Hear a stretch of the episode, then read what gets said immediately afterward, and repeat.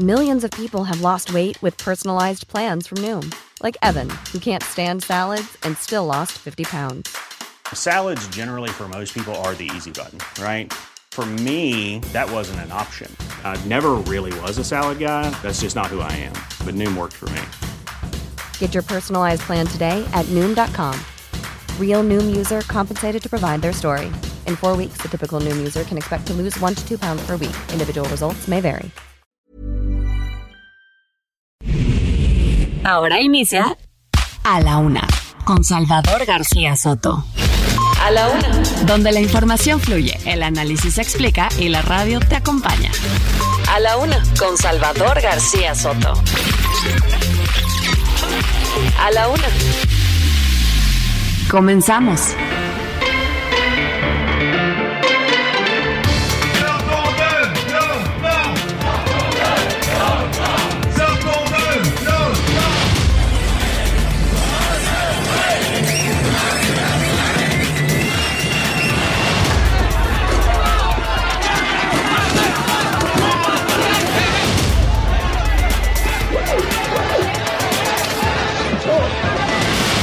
Transformaremos al Reino Unido en una nación prometedora con altos salarios, calles seguras y en donde todos tengan las oportunidades que merecen.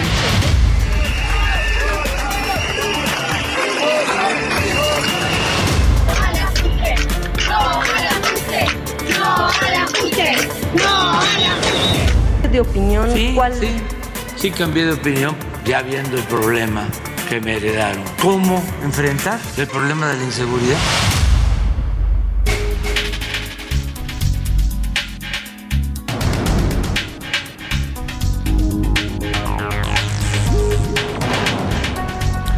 Ya es la una de la tarde en punto en el centro de la República y los saludamos con mucho gusto iniciando a esta hora del mediodía a la una este espacio informativo que hacemos para usted todos los días a esta hora del día. Aquí estamos, aquí estamos y aquí nos encuentra en el 98.5 de su FM, el Heraldo Radio, para informarle, para entretenerle, para acompañarle en esta parte de su día y también, por supuesto, para servirle. En este martes 6 de septiembre me da gusto saludarlo, un martes nubladito, templado acá en la Ciudad de México, eso sí, con un tráfico endemoniado.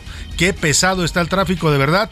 Me tocó correr y correr y correr como desesperado para alcanzar a, a llegar a tiempo. Estaba paradas literalmente las avenidas en varios puntos de la Ciudad de México. Y bueno, vamos a tener un programa con mucha información, con muchos temas importantes. Vamos a estarle actualizando el panorama informativo, lo más importante y lo más relevante de las últimas horas ocurrido aquí en la ciudad, por supuesto, en toda la República y a nivel internacional le estaremos eh, pues poniendo al día en las noticias más relevantes. Me da gusto saludarlo y le deseo que este martes, martes 6 de septiembre, vaya marchando bien para usted, que se vayan cumpliendo sus objetivos, sus tareas, sus pendientes, lo que usted tenga que resolver en este día, que se le resuelva favorablemente. Y si hay algún problema, algún obstáculo, ya sabe que nunca faltan los problemas, bueno, pues ánimo, ánimo que nos queda todavía la mitad de este día para resolver cualquier situación adversa y por supuesto lo que resta de esta semana. Los temas que le tengo preparados en este martes, antes déjeme saludar a todas las que sintonizan el Heraldo Radio en la República Mexicana, por supuesto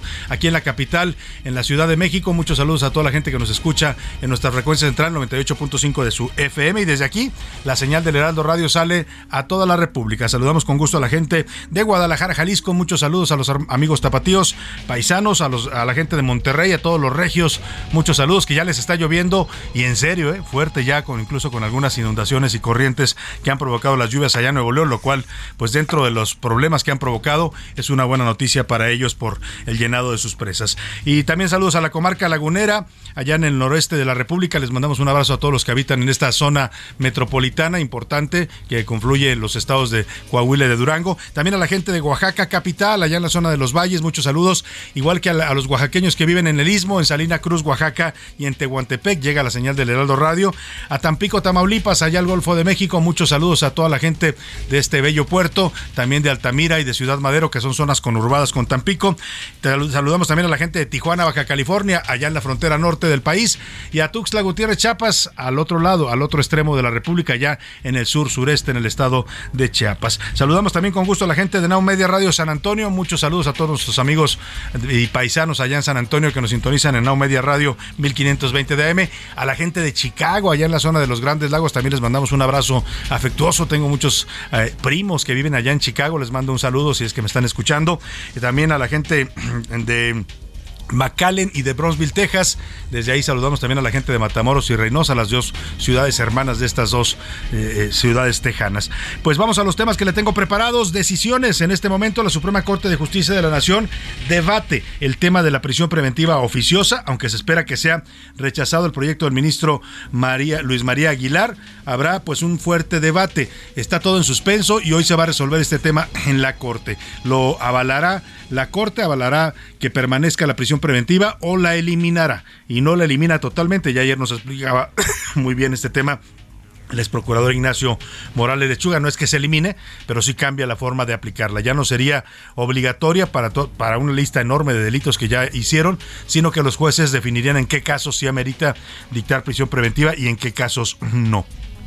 Y que siempre así, el presidente López Obrador dice que pues al final se dio cuenta que los militares no eran tan malos, ¿no? Tanto que los criticaba cuando era candidato, decía que no, que no debían estar en las calles, que no debían estar en la seguridad, que los militares abusaban de los derechos humanos. Él y muchas, muchos de sus eh, colaboradores ¿eh? eran antimilitaristas, pero llegó al poder y claro, el poder cambia a los seres humanos, ¿no? Dicen algunos que cambia a los, eh, a los ¿cómo dice? Batón, a los que a los tontos los los eh, los eh, atonta y a los inteligentes los vuelve locos. El caso es que López Obrador reconoce que sí, que cambió totalmente su forma de pensar una vez que se sentó en la silla y que ahora los militares los creen necesarios, porque cuando llegó dice que pues vio la cosa muy difícil y entonces cambió de opinión. Faltó que le preguntaran, ¿y la congruencia, señor presidente, sabe qué es? ¿Sabe con qué se come? Bueno, pues vamos a hablar de esta declaración del presidente interesante porque confirma finalmente lo que ya sabíamos, que López Obrador hoy está totalmente recargado en los militares para gobernar. Y bateado, al llegar la minuta al Senado de la Guardia Nacional, el senador mornista y líder de la bancada, Ricardo Monreal, dijo que el tema no pasará vía fast track, que vamos a analizar con calma y con detenimiento este esta propuesta del Ejecutivo. Y bajo el agua, el huracán Kai ya se transformó en huracán. Este que ayer le, informaba provocó lluvias intensas el fin de semana. Ya es huracán categoría 1 y está causando estragos en Sinaloa, Baja California Sur y Colima, además de los que ya causó ayer en Nuevo León. O sea, es, curioso este eh, huracán. Viene fuerte porque está golpeando a todo el Pacífico, pero también provoca un fenómeno de lluvias intensas en el norte de la República. Y nocaut futbolero. Saúl El Canelo Álvarez provocó cambios en el clásico América Guadalajara. Eh, es martes de Champions League y la jornada doble de la Liga MX nos la va a contar Oscar Mota. Además, por el pase a la Serie del Rey, hoy los Diablos Rojos de México se enfrentan a Yucatán. Por cierto que... Ya nos contará Oscar Mota bien cómo estuvo esto, pero al manager de los Diablos lo suspendieron de la Liga de Béisbol porque dijeron que estaba pues afectando con las tomas de televisión al pitcher de los em, de los del equipo de Yucatán que estaban haciendo cosas ahí para que no se viera bien los lanzamientos del pitcher. Ya nos contará bien Oscar Mota cómo estuvo este tema. El caso es que está suspendido el manager de los Diablos Rojos en plena serie eh, final. Y vamos también al entretenimiento. Tendremos a Anaí Arriaga que nos hablará sobre Silvia Pinal que sigue celebrando sus 91 años de edad. Y también sobre Alfredo Adame este que le ha hecho de todo no desde desde peleador callejero hasta candidato fallido, ¿no? Que mentaba madres ahí cuando era candidato. Ahora confiesa que tuvo un amante trans. Nos va a contar Oscar Mota de las andanzas del señor Ah, perdóneme, Anaí Arrega nos va a contar de las andanzas del señor Alfredo Adame por si usted está preocupado de este, de este señor. Y vamos ahora sí eh, a las preguntas de este día para que usted participe con nosotros, nos haga llegar sus comentarios, sus opiniones. Siempre tenemos temas importantes y relevantes de la agenda pública para debatir, comentar y opinar y para eso le hago las preguntas de este martes. En A la Una te escuchamos. Tú haces este programa. Esta es la opinión de hoy. Tengo estos temas para comentar hoy y para opinar. El primero de ellos, ya le decía, pues el presidente López Obrador reconoció hoy que cambió, cambió su forma de pensar sobre el ejército, antes de ser presidente decía que el ejército no debía estar en las calles, que debía regresar a los cuarteles, que no se debían utilizar a los militares para combatir la inseguridad y la violencia en México, que no era su función, que también violaban los derechos humanos. Los llegó a acusar, ¿se acuerda? Aquella acusación que lanzó contra la Marina de haber matado a civiles de manera impune allá en Nayarit, en Tepic, Nayarit. Sí, era López Obrador y él creía que los, los del ejército y los militares y los marinos eran asesinos, ¿no? Pero llegó y una vez que se sentó ahí, y los generales fueron a rendirle pleitesía, pues cambió su forma de pensar. Él dice que porque le enseñaron un diagnóstico que la cosa estaba muy mal, cosa que todos los mexicanos sabíamos. Yo no sé por qué lo ignoraba López Obrador.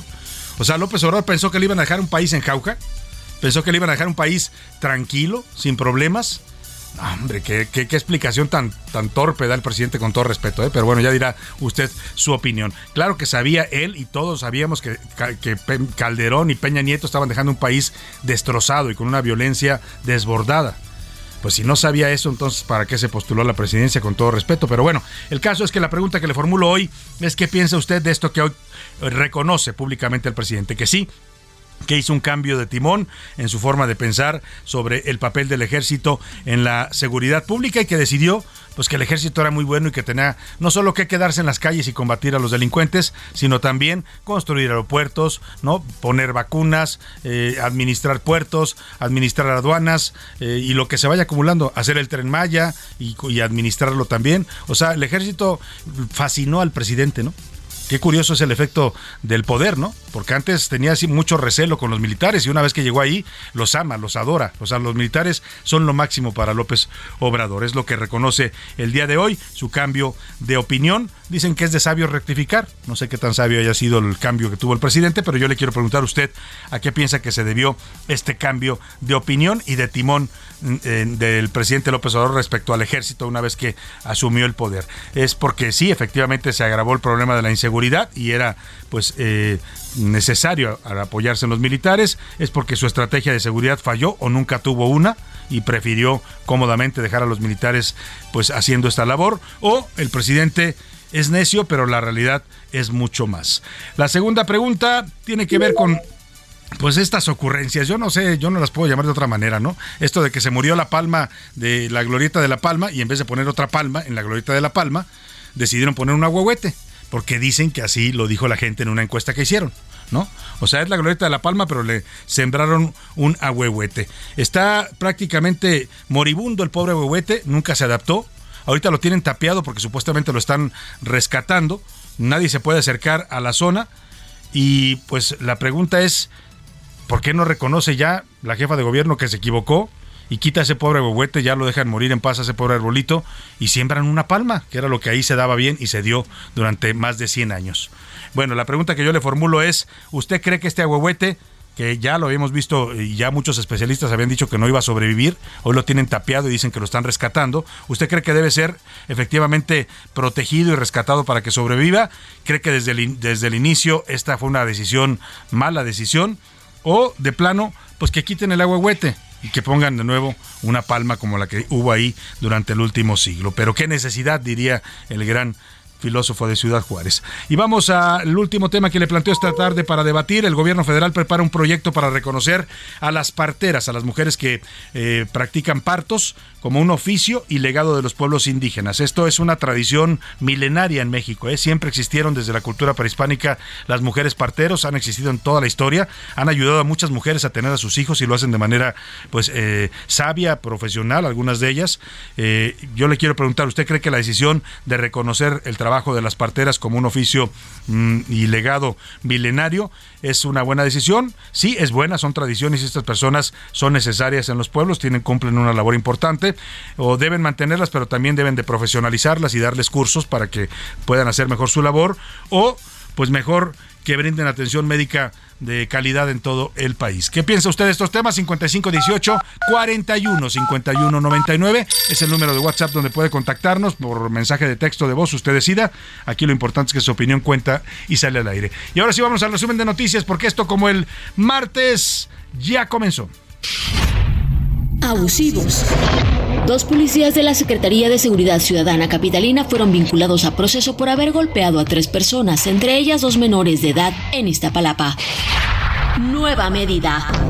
A partir de este martes, el Congreso de la Ciudad de México aplicará el operativo Mochila Segura para evitar el robo hormiga y la introducción de objetos prohibidos al recinto legislativo de la capital. En picada.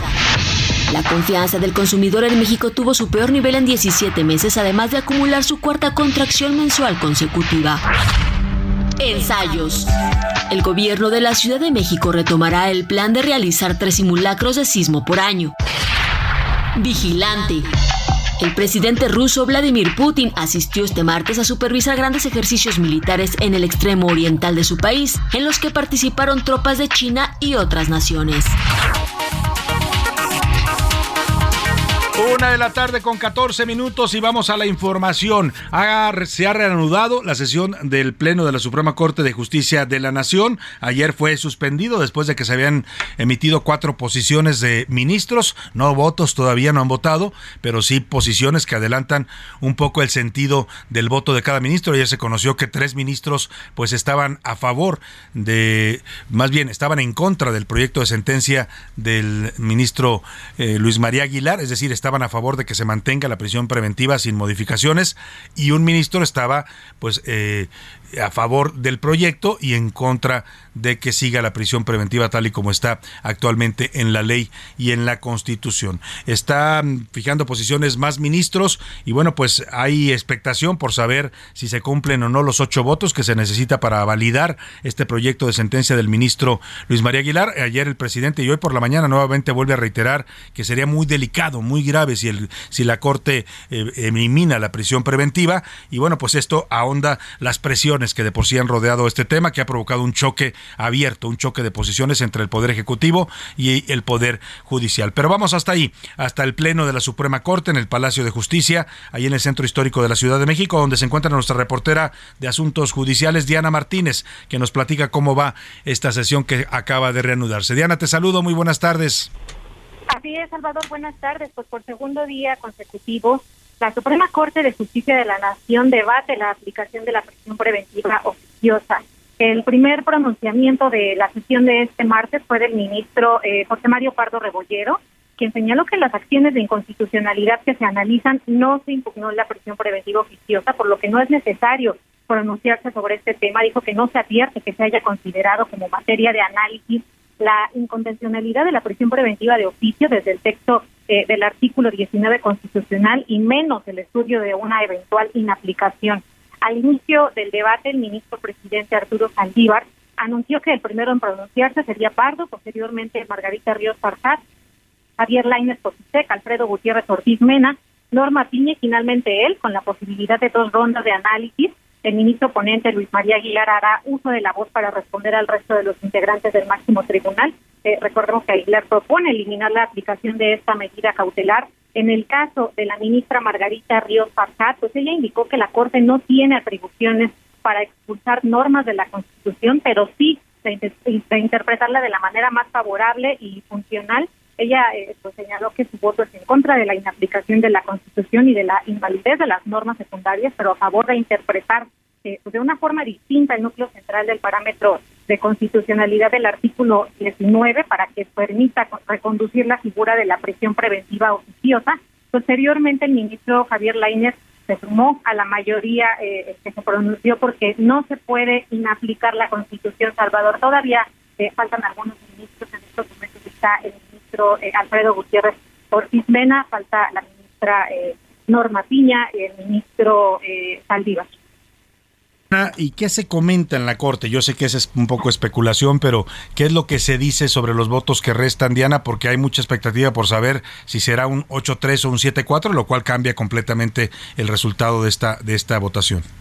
Claro, pues de entrada que ya no se lograrían los ocho votos necesarios, porque ya pues, la mayoría se, se pronunció por esta en contra de, la inaplicación de la de la Constitución del artículo específicamente del artículo 19 segundo párrafo que prevé la prisión preventiva oficiosa pues solo parece indicar que, pues el ministro Luis María Aguilar tendría que modificar su proyecto o retirarlo. eh, en estos momentos tendría que, definirse también porque falta ver la constitucionalidad de, otras eh, claro. Eh, O sea, tal como ahorita se han pronunciado ya los ministros, incluido este último que mencionas, pues eh, el, asunto estaría dándole finalmente la razón al presidente López Obrador o a la posición que asumió el gobierno federal. Pues algunos se han decantado más por la interpretación, que creo que también es, es un punto importante de cómo, se debe, cómo se debe hacer esta interpretación. Eh, creo que este, hay que esperar cómo, cómo se da la, la votación en general. Ayer lo, lo comentaban, creo que tajantemente las ministras Yasmín eh, Esquivel y Loreta Ortiz, y así señalaron, para favor de la, de la prisión preventiva de esta figura, de esta medida cautelar, eh, señalan incluso que, que, pues sí es necesario, que es un instrumento necesario para el sistema de justicia, que la eliminación, en el caso de Yasmín, que la eliminación no va a solucionar los problemas de inseguridad que, vive el país. Y en el caso de los otros ministros vemos una posición más, más moderada sobre todo con este tema de la interpretación entonces vemos ahí, en el caso de Juan Luis González Alcántara y pues estoy a favor del proyecto, sin embargo, hago esta propuesta, ¿no? De hacer esta, esta interpretación. Claro. Creo que esa parte es importante. Sin duda alguna, pues estaremos pendientes contigo, Diana. Cualquier cosa que suceda, regresamos ahí a la Suprema Corte de Justicia y, estaremos pendientes de lo de este el resultado de esta votación y, como bien dices, también de la interpretación que se haga de esta decisión de la Corte. Estamos atentos. Muchas gracias, Diana Martínez. Vamos a escuchar en vivo en este momento la señal del, del canal judicial. Está hablando el ministro Ortiz Mena. Alfredo Gutiérrez Ortiz Mena está haciendo uso de la palabra y fijando su posición sobre este tema de la prisión preventiva. Escuchemos. De esa naturaleza o análogas. Consecuentemente, esta regla resulta contraria a los ideales de contención del poder y de sometimiento de los entes públicos a normas transversalmente vinculantes. Nuestro orden político constitucionalizado se caracteriza por el ánimo de introducir pesos y contrapesos, por su aversión al uso monopólico del poder por parte de una sola rama y su fe en la distribución y supervisión recíproca del uso de facultades regladas. La verdadera amenaza a la división de poderes no es una corte constitucional que integre el parámetro de control y al hacerlo resuelva una colisión acudiendo al contenido material de los derechos humanos. La verdadera amenaza a la división de poderes ocurre cuando una sola rama priva de la libertad a los ciudadanos sin el contrapeso de otro poder. Ahí está lo que está diciendo Gutiérrez Ortiz Mena, que en la amenaza real, dice, al equilibrio y a la división de poderes en México no tiene que ver con una corte que falle de un sentido u otro, sino con el que se permita que un solo poder pues prive de la libertad a los ciudadanos sin tener el equilibrio del otro poder. Esto quiere decir que viene pues él a favor del proyecto del ministro Luis María Aguilar y lo que pide es que esto lo decidan los jueces, ¿no? No solo el gobierno federal como ocurre actualmente o los gobiernos ejecutivos como ocurre también en los estados. O sea, la prisión preventiva en estos, manos, en estos momentos está en manos de las fiscalías y de las procuradurías. Y lo que propone el ministro eh, Ortiz Mena, que lo escuchábamos a eh, fijar su posición, y lo que propone también estrictamente el ministro Luis María Aguilar en su proyecto de sentencia que se está debatiendo, es que esta decisión pase a manos de los jueces.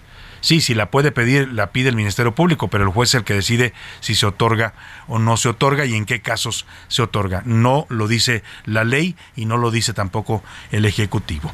Bueno, pues estaremos pendientes de este debate y le estaremos informando. El presidente insiste en que no deben de eliminar la presión preventiva oficiosa. Dijo hoy que sería muy grave que lo hicieran los ministros. Sigue con la presión el presidente. Estaremos atentos al tema. Por lo pronto, vámonos a otro asunto. Precisamente en el Senado frenaron ya el fast track de la reforma que incorpora a la Guardia Nacional a la Sedena, que modifica su mando para que se vuelva militar. En su cuenta de Twitter, el coordinador de la bancada morenista, Ricardo Monreal, dijo que, previo acuerdo con su grupo parlamentario, el grupo de Morena, se decidió que la minuta será turnada a comisiones, analizada y discutida en un proceso legislativo plural y respetuoso. Dice Monreal, que no se pueden pasar por alto los procesos legislativos, porque esto, esto generaría que la Suprema Corte, pues eventualmente tumbe lo aprobado por la Cámara. Es decir, que Monreal dice pues que esto no se va a hacer con prisas ni rápido como lo hicieron en la Cámara de Diputados. En el Senado se van a tomar su tiempo y van a analizar a fondo si la propuesta del presidente es o no viable constitucionalmente. Escuchamos lo que dijo el coordinador de Morena en el Senado. La definición voto es libre, es en conciencia y así va a ser, como ha sido siempre. De hecho, cada senador y cada senadora de Morena actúa en razón de, su conciencia y así va a ser.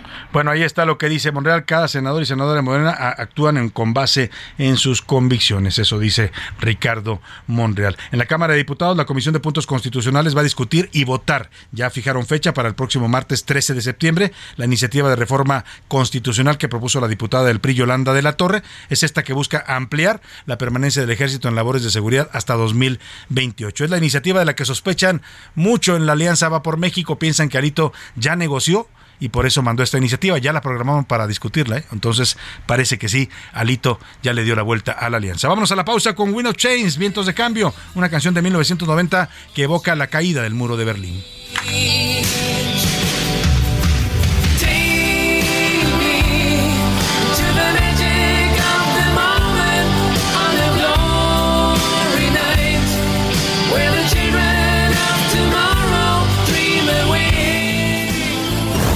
No le cambies. Estás en A la Una con Salvador García Soto.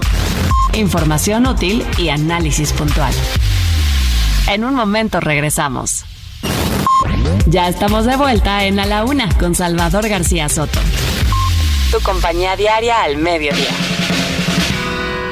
La rima de Valdés. O de Valdés la rima. Ya las redes lo señalan, se ponen color de hormiga y la tuiteada tosiga y es muy poco solidaria con la ilustre secretaria, la nueva de educación, quien pues mucha comezón le provoca a los usuarios de las redes y que a diario le rompen el corazón. En matemáticas ella pues no sabe responder. Caray, lo que se ha de ver por no nacer con estrella.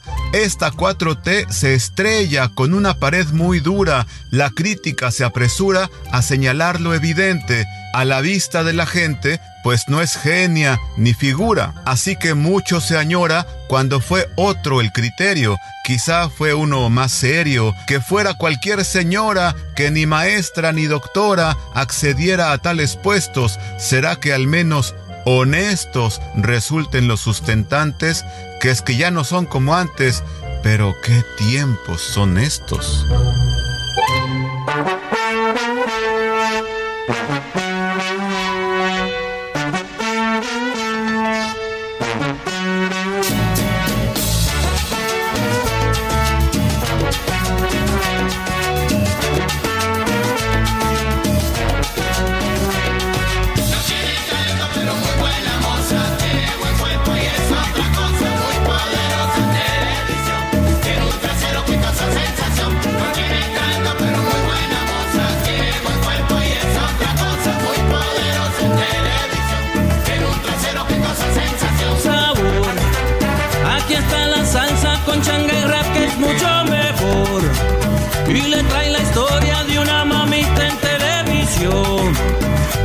su trasero supo ganarse la admiración. Causó entre los actores gran simpatía por su esplendor y entre las actrices la antipatía por la razón de que su palanca fuera su cuerpo y no su valor.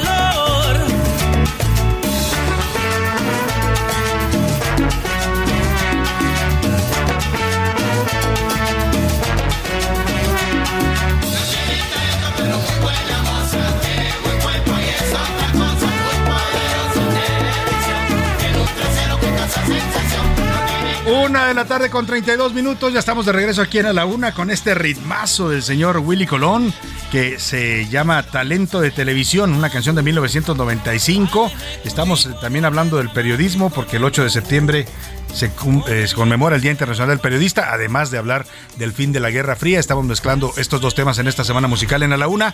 Y esta canción, el propio Willy Colón, este cantautor colombiano, pues dijo que se la dedicaba o, que se había inspirado más bien en una modelo argentina de los años 90 que se llamaba Yuyito, que era muy guapa físicamente, pero tenía poco talento, pero eso sí, era estrella de televisión. Me recuerda a muchos, muchos conductores y conductoras, también hombres, ¿eh? porque también los hay, hombres que tienen una cara muy bonita, son eh, delgados y muy, con muy buen físico y no saben ni P, eso sí, leen muy bien el pronter, igual que también algunas compañeras. Bueno, pues el talento de televisión, ahí lo dejamos y nos ponemos a bailar un poco más y seguimos en la laguna.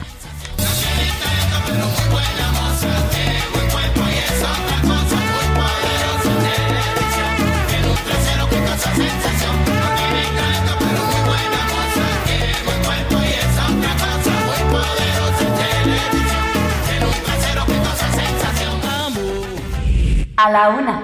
Con Salvador García Soto.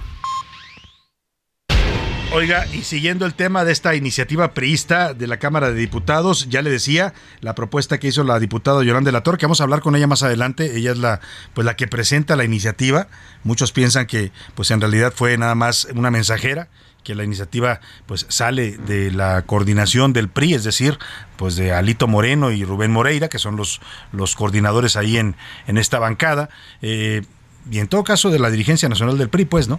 Esto ha provocado ya toda una tormenta dentro de la Alianza Va por México. El fin de semana, ayer hablaba con algunos de los integrantes de esta alianza que forman el PRI, el PAN, el PRD, que habían dicho que estaban muy sólidos y que no, hombre, iban a conquistar el 2023 y luego el 2024 y que López Obrador no los iba a poder destruir pues a mí se me hace que ya lo logró, ¿no? Porque hoy el propio presidente, por cierto, ahorita le voy a poner el audio, el propio presidente, mire, eh, lo que le, platico y es el tema que traigo hoy en las serpientes escaleras, eh, es más, vamos a lanzar los dados, ¿qué te parece Rubén? Tienes por ahí los dados para lanzarlos de una vez y nos echamos el contenido de las serpientes escaleras que habla precisamente de, de esto. Cruje, la alianza va por México y hay dudas sobre Alito. Así la titulamos, venga. Los dados giran en A la Una con Salvador García Soto. Serpientes y escaleras. Y vamos a lanzar los dados. A ver qué nos toca el día de hoy. Ahí van los dados rodando. Y nos tocó una. ¿Qué tocó? No sabe, no sabemos qué tocó, ah, no sabe nuestro, nuestro operador. Tocó una escalera, venga, ya vamos a, con este tema que le platico, eh, pues básicamente lo que ya le comentaba, ah, hubo toda una revolución al interior de la Alianza por México el fin de semana, porque pasaron varios hechos extraños, por decirlo menos, ¿no? Y además concatenados. Dicen muchos políticos que las, bueno, yo lo firma mucha gente que en la política no hay casualidades. Y primero fue este saludo de Alejandro Moreno que eh, saluda muy efusivamente al secretario de Gobernación cuando llega a entregar el informe el jueves pasado a San Lázaro. Pues se supone que estaban enfrentados, ¿no? Se supone que Alito, Alito dice que lo están persiguiendo y que lo están acusando y que lo quieren meter a la cárcel, que lo quieren callar. Bueno, pues ahí se vieron muy, eh, muy cercanos, se dieron un abrazo y en el abrazo algo le rumora al oído a Alito Moreno y se queda grabado en video. Y empieza a circular en redes sociales diciendo, ¿qué pasó? No, pues ya, ya hay arreglo, ya hay, ya hay negociación o qué sucede. Pasa eso, luego pasa esta iniciativa que el viernes se presenta, la presenta la diputada Yolanda de la Torre, que pide ampliar la presencia del ejército en las labores de seguridad hasta 2028, es decir, nueve años en total, no, no cinco años como se había previsto en la reforma, en el artículo quinto de la ley aprobada en 2019, el transitorio quinto que se hizo a la Constitución pues eh, pide ampliarla más. Entonces todo el mundo levantaron las cejas en la Alianza Va por México. ¿Qué pasó? O sea, el PRI está violando o sea, la Alianza por México hizo un compromiso público, lo llamaron moratoria constitucional. Dijeron que ninguna reforma constitucional que viniera del gobierno iba a transitar, ni iba a pasar, ni la iban a aprobar en bloque. Y esta es una reforma que no viene del gobierno porque la presenta una diputada del PRI, pero que es como si la hubiera presentado Fernández Noroña o, o, quien más le gusta, cualquier eh, Mario Delgado o cualquier diputado de Morena, Ignacio Mier. O sea, esta es la posición del gobierno federal y es la posición del ejército también y la toma el PRI y la sube. Y entonces en la alianza empieza, empieza la revolución, empieza a haber llamadas a Alito, ¿qué pasó? Oye, ¿por qué esa iniciativa? ¿De dónde salió? ¿Quién es esta diputada? ¿Por qué la presenta? Alito dice que no, no, espérenme, les voy a explicar. Y luego, el siguiente hecho es que el, sábado, ya de madrugada, se entrega la sección instructora que va a discutir el desafuero de Alito y pues resulta que la conformación queda dos, dos diputados de Morena, uno del PAN y uno del PRI, con lo cual la votación es casi un hecho, se va a empatar. Y si se empata, pues no hay desafuero. Entonces Alito la libra, pues, ¿no? Ya no lo van a meter a la cárcel ni le van a quitar el fuero constitucional. Pues a todo esto súmele esto que hoy dijo el presidente. Ya el fin de semana hubo muchas presiones. Ayer me decía un integrante de la alianza, estas dos días son claves y si Alito Moreno traicionó los acuerdos de la alianza que él juró que iba a respetar, como esta moratoria constitucional, la alianza se puede desintegrar. Así, ¿eh? O sea, esto podría impactar las elecciones del Estado de México, donde no habría alianza, lo cual cambia totalmente, cambiaría el juego político y las posibilidades de que Morena gane suben. Y también las elecciones en Coahuila. Ya no hablemos del 2024, ¿eh? porque se rompería esta alianza PRI-PAN-PRD, es lo que está eh, en este momento en el ambiente. Y para abonar, el presidente que sabe bien de estos temas y que además era uno de sus objetivos, romper esta alianza, que sí le preocupaba, aunque nunca lo quiso reconocer, pues esto dijo el día de hoy.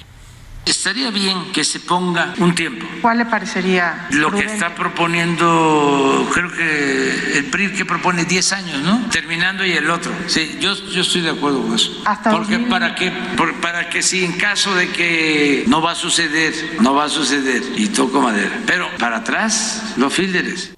Pues cualquier partido lo que busca pues es salir adelante y si les está yendo mal, pues solo que sean masoquistas. O sea, ¿qué hacen? Si por eso existen los divorcios. O sea... Ahí está el presidente sugiriéndole al PRI que se divorcie del PAN que no tiene caso, que para qué siguen, si no le ha ido bien. O sea, el presidente metiendo cizaña, pues, ¿no? O sea, como aquel amigo de la pareja que quiere que se separen porque tiene interés en uno de ellos, en este caso el presidente tiene interés en el PRI, quiere abrazarlo y tenerlo cerquita para que vuelva el primor.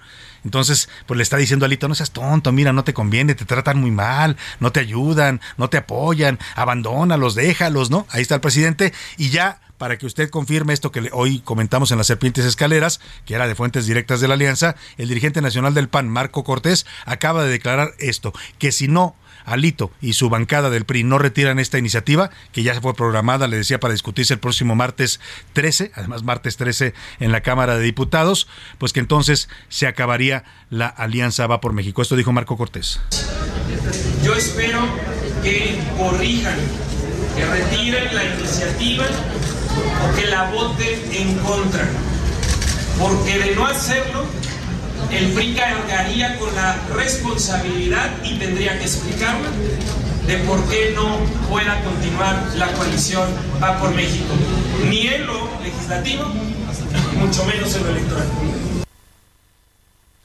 Bueno, pues ahí está lo que dice Marco Cortés. Si no retiran la alianza o si no la vota en contra el PRI, entonces se acabó, perdóneme, si no retiran la iniciativa, se acabó la alianza y esa sería una responsabilidad con la que cargaría Alejandro Moreno Cárdenas. Pero vamos a hablar con una de las protagonistas de toda esta historia que le contaba, es la diputada del PRI, Yolanda de la Torre. Ella es la que presenta el viernes pasado esta iniciativa que propone extender, modificar el, transitorio quinto de la reforma de 2019 para que la presencia del ejército en las calles, en las labores de seguridad civil, no se termine en 2024, como estipula ese transitorio, sino se vaya hasta el 2028. Diputada, qué gusto saludarla. Muy buenas tardes. ¿Qué, tal, eh, Salvador? Pues muy buenas tardes. Gracias por esta oportunidad de comentar sobre este tema que pues está en la discusión pública, que está en todos los medios. he, sido legisladora antes, he presentado cosas muy importantes, pero luego estas, el contexto te permite que te volteen a ver. y, es importante esto y, lo aclaro por una eh, cosa yo quisiera comentar. A ver, hay que separar y distinguir lo que pasó la semana pasada, que votamos en contra, porque lo que Morena propuso fue reformar la guardia. hacer reformas legales que sí afectan la estructura, el diseño y la naturaleza constitucional del 27, que terminan, terminarán siendo inconstitucionales y si usted busca las redes sociales o la sesión, hay una exposición mía muy clara que creo eh, que fue eh, contundente en términos de decirles lo que va a pasar. Eso se los va a durar la Corte. Sí. Esta dijimos que no porque sí afecta a la naturaleza civil. ¿Qué es mi iniciativa? Es otra cosa. mi iniciativa tiene que ver con una preocupación que yo tengo hace mucho tiempo Incluso antes de iniciar esta legislatura, antes de iniciarla cuando nos reunimos, yo manifesté esta en mi, en mi grupo parlamentario y, lo estoy platicando y lo he ido platicando. Cualquiera de mi grupo parlamentario se lo va a decir como expresado. En Saltillo expresé esta preocupación. Tuvimos ahí entre los ponentes a Eric, a, Eric, a Rosa, se me fue el nombre, un experto en seguridad, y yo le planteaba esta, este, esta seguridad y él me dio la razón de los planteamientos. ¿Por qué la presento en este momento? Ahorita ¿Por, ¿por qué justo el, justo el viernes cuando estaba todo este debate, diputada? Porque primero le voy a decir de qué se trata y le contesto esa parte si me lo permite. Primero porque yo tengo muy claro que eh, no podíamos tocar esto, que era imposible porque este fue un pacto en todas las fuerzas políticas en el 19 para fortalecer y se diseñó en el 21 constitucional la seguridad pública, la Guardia Nacional y la política eh, nacional para este tema. Esto es intocable. Lo que yo propongo es un transitorio que, entendiendo que la Guardia Nacional se tenía que desarrollar y consolidar, pues el constituyente permanente, a propuesta en el Senado, dijo, pues necesitamos que las Fuerzas Armadas apoyen estas tareas mientras desarrollan su estructura, sus capacidades y la implantación territorial. Pero no solo la Guardia Nacional, Salvador, sino las policías estatales y las policías municipales, que todas deben participar en las tareas de seguridad pública. Ellas debieran ser el eje de la seguridad pública civil. pero, usted está pidiendo que continúe el ejército cuatro años más, diputada. ¿Cómo van a profesionalizarse las policías si el ejército está haciendo esta labor? Porque este gobierno es ineficiente ni eficaz, porque les ha fallado la estrategia, porque son muy malos. ¿Qué veo yo y qué he visto desde hace tiempo? Que esa es una preocupación de hace tiempo. Que en tres años, ahorita la puedo decir casi cuatro años, no han hecho nada no avanzan. le pues han dado dinero a seguridad pública, sí, pero se va a Sedena. Oiga, exactamente, le han dado un presupuesto histórico, millonario al ejército. y la pregunta, a ver, yo le pregunto, diputada, si usted cree que el ejército, ampliar la participación del ejército es la solución, ¿por qué no en estos cuatro años hemos visto resultados? El ejército ha estado en las calles todos los días y la Guardia Nacional ha estado operando porque son muy malos. Mm, es culpa del gobierno. No porque es un gobierno ineficiente muy malo, porque su estrategia es muy mala. No saben gobernar, son muy malos.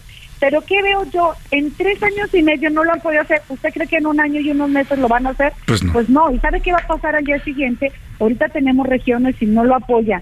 Cuando digo Fuerzas Armadas son el ejército, los marines y sus cuerpos de ambos, eh, pilotos y eso, la Fuerza Aérea. Y, y no lo van a poder hacer. ¿Qué va a pasar en, en el 2024?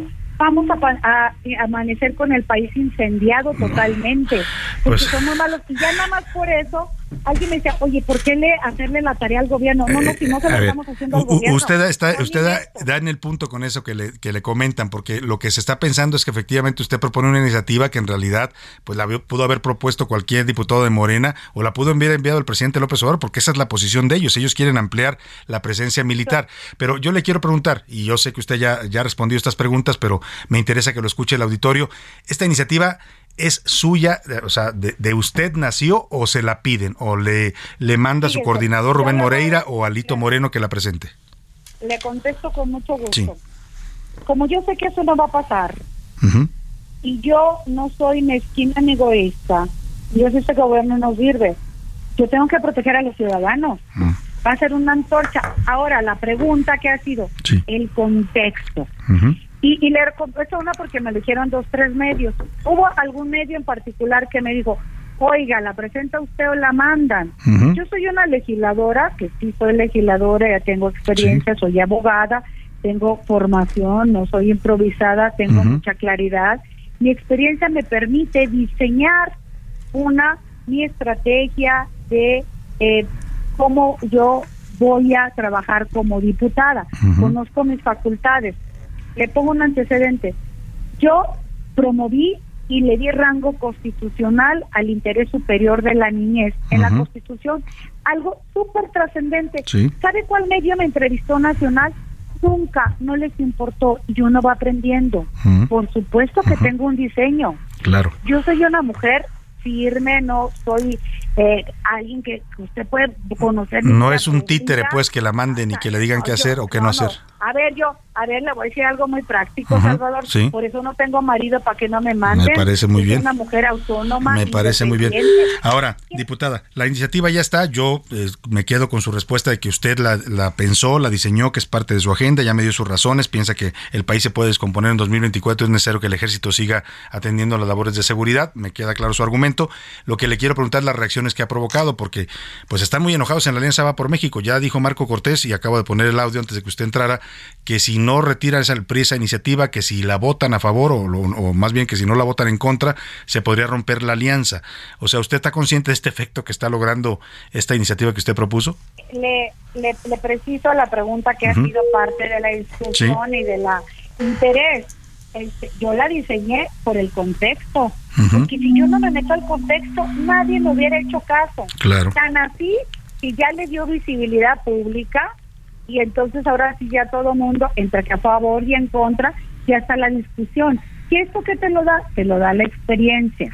y, yo lo conozco. Pues claro que la metí en el contexto para que me hicieran caso, si no, no me... Ahora, fíjese, medios nacionales que nunca en su vida me hicieron Ahora todo el mundo la está buscando. Ahora sí, ¿verdad? Pues no, y yo le agradezco, yo le agradezco mucho que nos tome la, llamada, sí. Ahí le va. Marco Cortés, pues es una posición que yo respeto.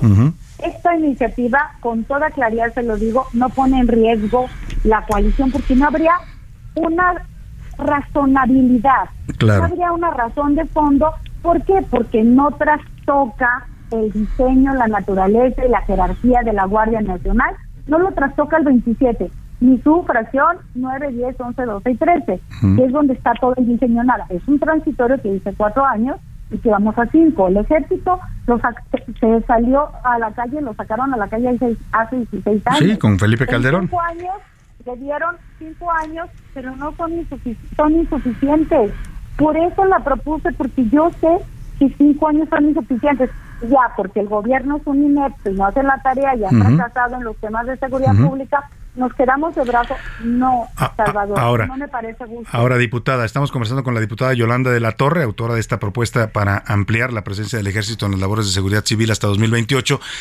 dice Marco Cortés que si no la retira el PRI eh, o la votan eh, en contra, entonces habría este, este efecto y que podría desintegrarse la Alianza Va por México. Yo le quiero preguntar, ¿usted va a retirar la iniciativa si se lo pide su partido o la va a mantener? Y también, eh, también porque esto es no es común que una iniciativa de una diputada de oposición le den un trámite tan rápido a la mayoría de Morena. Ya la programaron para el martes 13, o sea, para la próxima semana. Esto habla de que, pues claramente usted les dio un tema que ellos querían. No, lo que yo le di es una salida para proteger a los ciudadanos. Ellos no son capaces de aceptar que su estrategia no ha funcionado y que han sido ineptos.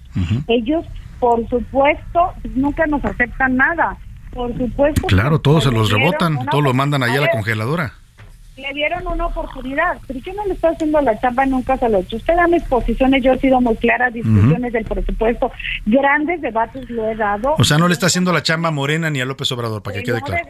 para nada, no. Lo que yo estoy haciendo es mi preocupación de qué va a pasar en 2024. Yo quiero saber, eh, Salvador, si algún gobernador de los 31 gobernadores y la jefa de gobierno, quiero saber si los gobernadores del PAN pueden decir públicamente lo que le piden cada rato a las Fuerzas Armadas, que es ayuda. Que estén ahí en sus estados, ¿no? Porque son los únicos que pueden ayudarlos. Claro, pues son los que saben. Entonces, si los gobernadores de El PAN pueden salir a decir públicamente, oigan, yo ya estoy listo, ¿eh? Para 2024 mis policías estatales, municipales están listas, yo ya tengo formados, adiestrados, equipamiento, incentivos, mejores sueldos mis policías, adelante, yo ya estoy listo, yo no necesito el apoyo de las Fuerzas Armadas, porque son los primeros que la piden. Y tienen razón, si ya están listos, si lo salen a decir públicamente, oiga, pues yo ya no tendría razón de hacer mi iniciativa. Claro. Lo único que tendríamos que pelear es dinero para que le sigan apoyando a los otros estados. Pues sí. Pues... Por supuesto que ya no tendría razón, eso lo tengo claro, pero quiero ver si un gobernador de Acción Nacional, yo creo que se podría platicar con ellos. Sí. Y tenemos unos días que les digan, oigan, públicamente, y me parece que valdría la pena discutir si tiene razón de ser o no. Vamos a este buscarlo. Tiene razón de ser porque estamos protegiendo a los ciudadanos. Y usted, como, como autora de esta iniciativa, no la va a retirar. Eso es lo que me dice. Yo creo que si los eh, gobernadores eh, dicen públicamente que no necesitarán a las Fuerzas Armadas, ya no tendría razón de ser y la podría retirar de verdad con mucho gusto. ¿eh? Pues vamos a buscar a los gobernadores panistas a ver qué piensan de este tema. Es importante, como dice usted también, porque son ellos efectivamente los que piden la presencia del ejército en sus estados. Pues estaremos atentos, diputada. Le agradezco que nos haya tomado la llamada, que nos dé su punto de vista y sus argumentos, por supuesto, en este tema que ha desatado toda una tormenta política en la oposición. Le agradezco mucho. Muchas gracias. Muchas gracias a la diputada Yolanda de la Torre. Pues ahí están sus argumentos. Ella dice que ella la hizo, que ella se le ocurrió y que ella pues eh, cree que es necesario, ¿no? Lo que dice es si retiran al ejército en 2024, pues la, la seguridad que de por sí con el ejército está mal, imagínese usted sin el ejército, ese es el argumento que ella maneja, ¿no? Bueno, pues ahí está. Por lo pronto las reacciones en la Alianza Va por México son fuertes. Ya, ya escuchó usted a Marco Ramírez diciendo si no la retiran o no la votan en contra del PRI, Marco Cortés, perdóneme, el dirigente nacional del PAN, pues la alianza estaría ya pues por desaparecer. Vaya, vaya tema. Vámonos a la pausa con música. Se acabó la primera hora y lo voy a dejar con esta canción de Sting.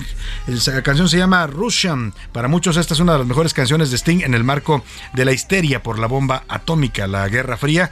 Una letra reflexiva y crítica con también que habla de la humanidad como una sola pieza más allá de divisiones e ideologías.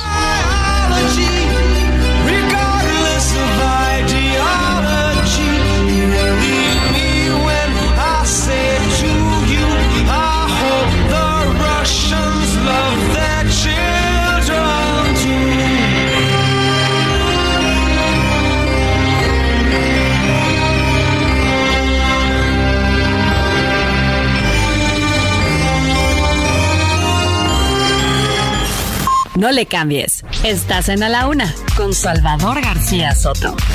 Información útil y análisis puntual. En un momento regresamos. Ya estamos de vuelta en A la Una con Salvador García Soto. Tu compañía diaria al mediodía. La paciente mendigaba, sufría, su jefe la obligaba, con ella sacaba buena lana, la pobre era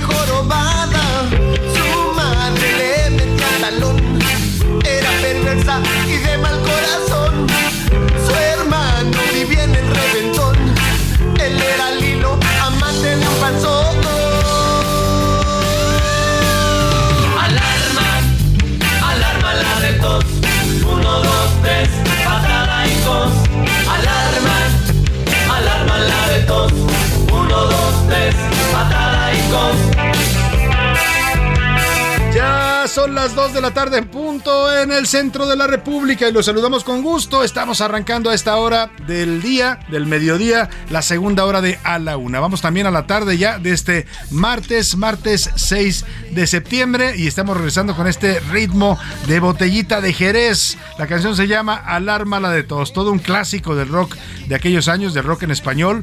En 1984 sonaba fuerte esta canción, era el regreso del rock en México, ¿eh? Estos grupos como Botellita de Jerez fueron de los que trajeron de nuevo a la música, a la radio, incluso el, género del rock que estuvo proscrito durante más de una década por el gobierno federal. Habla precisamente del periodismo de la nota roja, uno de los géneros pues que a la gente le gustan mucho, estos periódicos eh, que hoy existen todavía algunos de ellos como ya no existe la, todavía existe la alarma, sí existe la alarma todavía, ya no es el fenómeno que era en aquellos años 70s, 80s, ¿no? Todo un fenómeno de circulación, ¿eh? millones de ejemplares se tiraban y se vendían todos los días. Me hizo recordar también a un gran periodista que fue amigo y jefe de información, maestro también, el señor Emilio Viale, que era una de las estrellas del periódico de la alarma. Eh, le mando un abrazo allá arriba porque ya lamentablemente falleció. Y bueno, pues Botita de Jerez cantaba esto sobre este medio sensacionalista que fue en esa época el más eh, el que más circulación tenía en todo ah, que cualquier periódico o revista la alarma era la primera. Pues narran los hechos sangrientos con humor negro. Hoy hay otras opciones también está el gráfico está el metro de- del grupo Reforma no que tacan cabezas muy ingeniosas también. En fin ahí hay, hay gente que gusta de este género del periodismo de nota roja y de esto habla esta canción de Botellita de Jerez alármala de tos súale un poco y remóntese aquellos años 80 ¿cuántos años tenía? Alarma la de tos. Uno, dos, tres, patada y cos. Alarma, alarma la de tos. Uno, dos,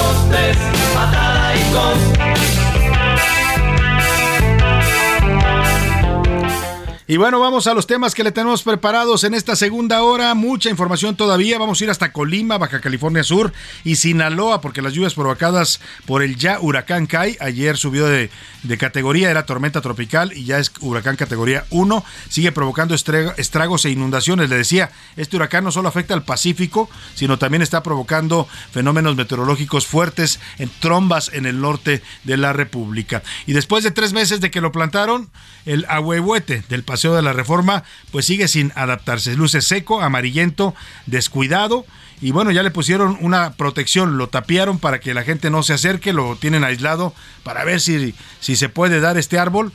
Bueno, pues vamos a hablar de este tema y también le preguntamos hoy eh, sobre este asunto, ¿qué piensa usted si lo deberían retirar ya y mejor sembrar otra palma como la que hubo ahí durante mucho tiempo? Le contaremos también de Liz Truss, es la nueva ministra del Reino Unido, sustituye a Boris Johnson, hoy tomó posesión, interesante giro el que dan los británicos, ¿eh? de un primer ministro polémico, excéntrico, que terminó pues eh, siendo destituido el señor Boris Johnson. Ahora se van con una mujer. Liz Truss, eh, la Gran Bretaña tiene una historia con las mujeres en, como primeras ministras, ¿no? La señora Margaret Thatcher, que es todo un emblema. Vamos a ver cómo le va a esta nueva primer ministra del Reino Unido. Le vamos a decir quién es. Hoy asume ya el reino, bueno, el gobierno, más bien, perdóneme, el reino lo tiene la reina Elizabeth, eh, Isabel II, y ella asume el gobierno civil de la Gran Bretaña. Y vamos a más temas importantes que vamos a tener, pero antes, como siempre a esta hora del programa, lo más importante aquí es escuchar su voz, su opinión, sus comentarios. Y para eso ya están conmigo aquí en la mesa y los saludo con gusto a Milka Ramírez. Bienvenida, Milka.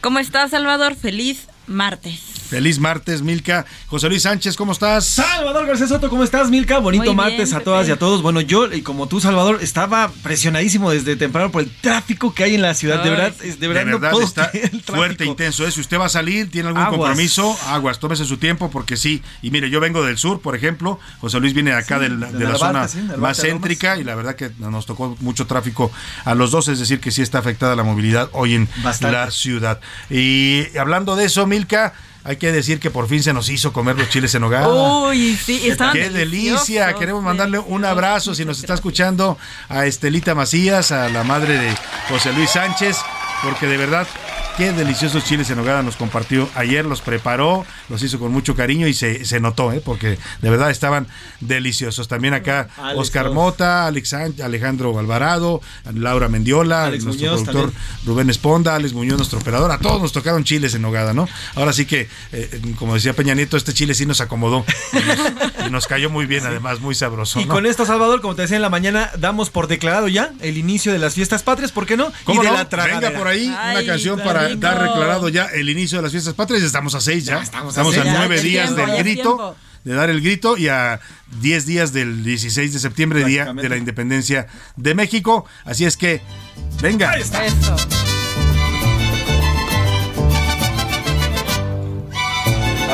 pregunta en la mesa, ¿quién bailó el jarabe tapatío en la escuela? Todos, claro, todos. Yo creo que es parte de nuestra. Por eso, por eso, Salvador, cuando hay fiestas familiares, todo el mundo nos paramos a bailar cuando pues está el jarabe, porque todos creemos que sabemos bailar. Pero además te, vestían, ¿no? Yo claro. te ponían un sombrero, tu trajecito de manta. O de, o, de, charro, ¿no? Y a bailar el jarabe tapatío. Bueno, pues vamos a las preguntas que formulamos el día de hoy. Una tenía que ver con este tema del ahuehuete en el Paseo de las Reformas y pues debe seguir ahí. El pobre árbol no se ha adaptado no es un tema pues ni político ni mucho menos, es simplemente el árbol lo trajeron desde Nuevo León de un vivero y por alguna razón no se adaptó al ambiente de la Ciudad de México. Dice la jefatura de gobierno, el gobierno de la Ciudad de México, que lo van a rehabilitar y que lo están cuidando, por eso lo tapiaron con estas eh, eh, pues tablas para aislarlo, para que no tenga contacto ni con la gente ni con el smog y que a ver si de esa manera puede darse. Pues le preguntamos qué piensa usted, si deben seguirlo rehabilitando o ya de plano, pues mejor volver a la antigua palma, no a la que estaba, porque se falleció lamentablemente por producto de esta plaga que está afectando a las palmeras, pero una nueva palma, ¿no? ¿Por qué no? Esa es una de las preguntas que le hicimos. La segunda tiene que ver con este tema José Luis Sánchez. El presidente López Obrador hoy reculó y dijo que siempre sí, que van a dejar y que los militares son necesarios porque la inseguridad, pues es. Que cambió de opinión, ¿no? Que, que, él tenía otra visión y sí. Vamos a ponerle ahorita una nota de que nos preparó Milka Ramírez donde López Obrador, Mario Delgado, Citlali Hernández, bueno, hasta Damián Alcázar, este gran actor que es un, un convencido de la 4T, Manuel Barlet, todos criticaban la militarización. Jesús Ramírez, el vocero presidencial, decían, no, los militares no deben estar en la calle, los militares son para estar en los cuarteles, los militares no deben hacer labores de seguridad, los militares vean los derechos humanos. Eran los primeros opositores a la militarización del país.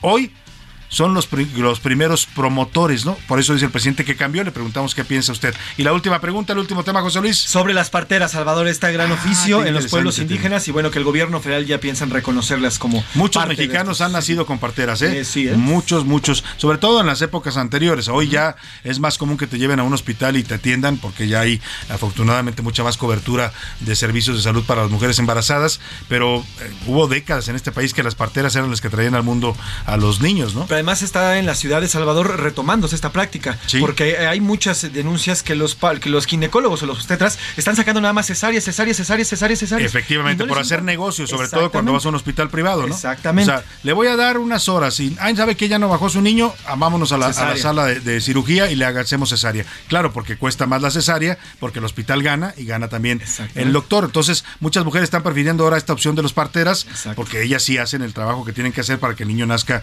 de manera natural. Pero es momento de preguntar aquí. ¿Qué dice el público? Saludos, Salvador, a tu gran equipo. Me encanta la forma en la que das las noticias tan ah, tranquilamente y de una forma muy fácil de entender. Este es el nivel de los funcionarios de la 4.3. Es increíble. La peor corrupción es ocupar una posición. Se refiere a la nueva secretaria de Educación. Nos está mandando ahí el videíto de ayer que les compartimos aquí con la compañera Daniela Iturbide. Mira, la verdad es que fue honesta, no sabía y lo dijo, pero es, es, lamentable porque pues se supone que lleva preparada una entrevista y más si es una entrevista de televisión, ¿no? Y es su primera entrevista como la nueva secretaria. la primera entrevista que le dio y se la da Televisa.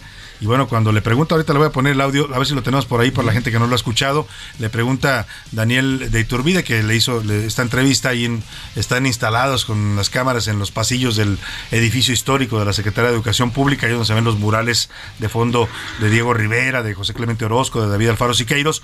Y le pregunta pues que cómo van a enseñar a los niños matemáticas en el nuevo modelo. Escuche usted la pregunta y la respuesta de la secretaria de Educación Leticia Ramírez. No, no parece que no está el audio. En un momento más se lo ponemos. Bueno, por lo pronto vamos a más saludos, José Luis. Salvador eh, dice, estimado Salvador García Soto, siempre escucho tu programa, soy tu fan. Hoy es mi cumple y nada me haría más feliz que escuchar una felicitación tuya. Soy Jessica Martínez, gracias por el tono tan amable con que nos informas Jessica, unas mañanitas por favor para Jessica Martínez, que es nuestra radio escucha. Le mando un abrazo fuerte, Jessica. Los mejores deseos, bendiciones y mucha salud en este nuevo ciclo y año de vida. Felicidades, Jessica.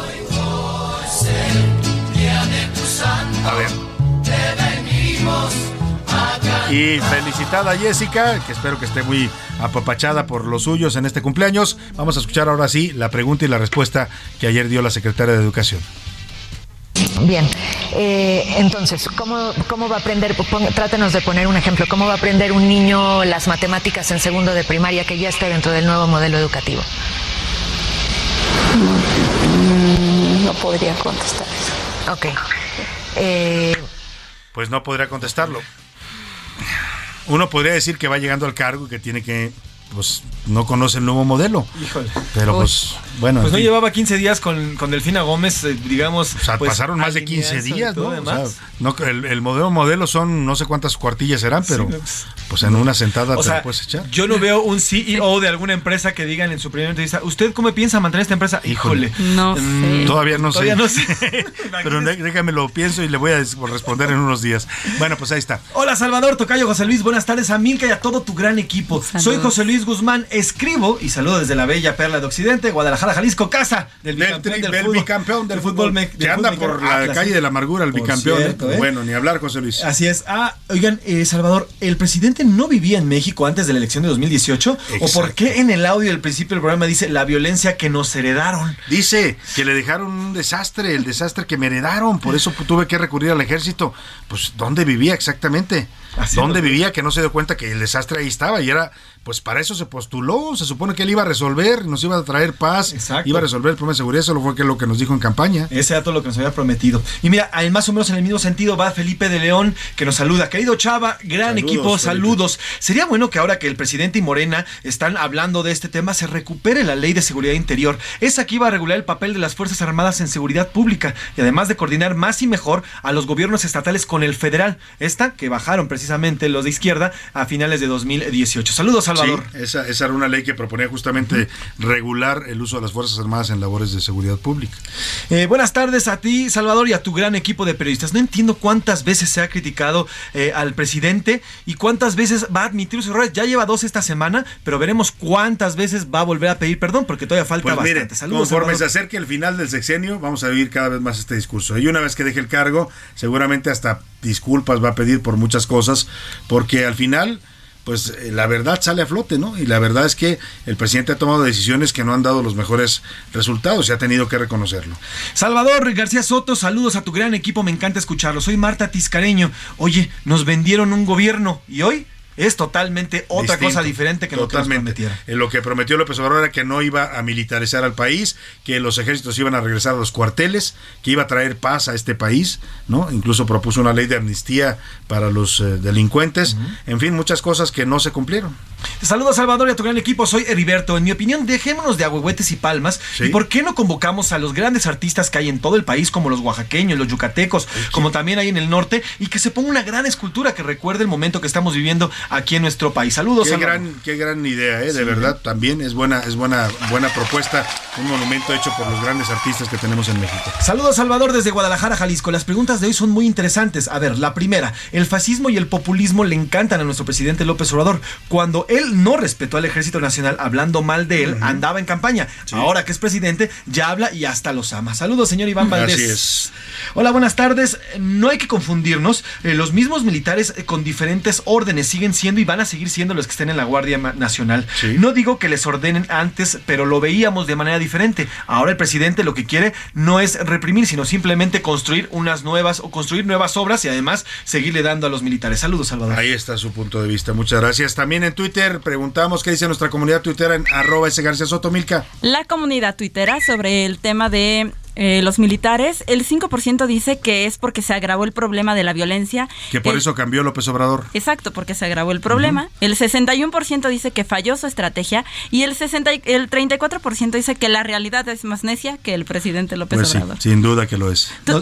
perdón, ¿tú, recuerdas, Salvador, este mapita que ponían cuando Obrador estaba en campaña de la República Mexicana rota y le ponían curitas? Pues yo la sigo viendo igual. Pues sigue igual, o, si no es que peor, ¿no? Ya se cayeron los curitas y seguimos todavía sangrando, sangrando, literalmente. Sobre la pregunta del agüehuete, el 11% dice que debe de ser protegido, el 33% dice que estaba destinado a morir y el 56% que deberían de poner otra vez una palma en ese lugar. Bueno, este es su punto de vista. Y sobre la pregunta de, los, de las parteras, el 27% dice que es una buena decisión, que son tradiciones mexicanas, el 11% dice que deben de ser cuidadas y el 62% dice que es mejor recibir atención médica. Ah, mira, todavía la gente pues eh, prefiere los hospitales y las clínicas para eh, la labor de parto. Mira, una, una gran opinión que nos manda Juan desde Iztapalapa, provincia de Salvador. Hay que ver desde lo micro a lo macro. Así decide la 4T. Vean cómo lo decidió el tema del agüehuete. Pues así exactamente están decidiendo sobre la militarización y la seguridad de nuestro país. Es un buen ejemplo, ¿eh? con la misma terquedad. Ahí está el arbolito ya muriéndose, pero no lo quieren quitar porque pues será reconocer pues yo no sé, pues total, se equivocó la jefa de gobierno, ¿no? O sea, o quien le haya recomendado poner una huehuete, porque dicen que fue resultado de la encuesta, yo tengo mis dudas, pero bueno, aun cuando haya sido así, haya sido como haya sido, pues mejor rectificar a tiempo, ¿no? Si el arbolito se va a morir, pues de una vez mejor retírenlo y pongan otra cosa. Y ahí están las propuestas de nuestro auditorio. Un monumento hecho por los grandes artistas mexicanos, otra palmera, en fin. Pues ahí está, eso lo decidirá el gobierno capitalino. Muchos mensajes, Salvador. Alberto Juárez, Leo, también Marcos desde Guadalajara, saludos, saludos a Raúl, también saludos a eh, Jessica, también saludos también a ella que nos está comentando. Y también Sala Romero Vázquez, saludos también nos está escribiendo. También Karina Monroy, eh, saludos también a Karina Monroy. Bueno, están cayendo muchos mensajes, ahorita les vamos a responder. Muchos saludos saludos a todos y gracias por comunicarse con nosotros. Y sabe que hoy martes, sí, sí hay, hay cotorreo informativo. Cotorreo informativo en A la Una, con Salvador García Soto. Y vamos a cotorrear la noticia, como decía el gran Héctor Lechuga y Chucho Salinas, vamos a cotorrear la información. Mil Ramírez, ¿qué nos traes? Salvador, vamos a escuchar primero esto. Estuve en pie en Veracruz Pase por Puebla, por favor, baja tu luz. De norte a sur. ¿Quién es Vicente? Es... Vicente Fernández es la del trailero, ¿no? El chofer. El chofer se llama la canción. Sí, es una canción de Joan Sebastián. ¿Por qué nos estás eh, trayendo al chofer? Híjole, Salvador. A ver, yo creo que todos hemos tomado uno de esos taxis de aplicación y ponemos así como rápido la, dirección a la que vamos. Y luego si estás un poquito pasado de copas, pues se te puede ir por ahí un desliz y quién sabe dónde terminaste. Y eso le pasó a un usuario de Cholula, Puebla, que iba saliendo de un bar. Pide el, taxi, llega este, este chofer. Al destino. al, llega el Primero llega y lo recoge. Exacto, a recogerlo. Y ya estando ahí le dice el chofer, oye, mira, este, me pusiste... No, no, no, no, no. Y lo interrumpe, no le deja decir a dónde. Súper altanero, grosero, borracho. Y le dice, tú llévame, tienes ahí mi tarjeta. Pues lo lleva. Resulta que el viaje iba de Cholula a Veracruz. A la ciudad Así le puso. ¿Y, ¿Y, el Uber lo llevó? Pues el Uber lo llevó, porque aparte pues, fue grosero y dijo, se duerme el pasajero en el taxi. Claro, porque iba tomado. Y al final el chofer... Despierta en el puerto cerquitita del puerto y ve, pero escuchen cómo lo cuenta el chofer. A ver, escuchemos. Pues vámonos a Veracruz, ahí está el destino, está la tarjeta, no pasa nada.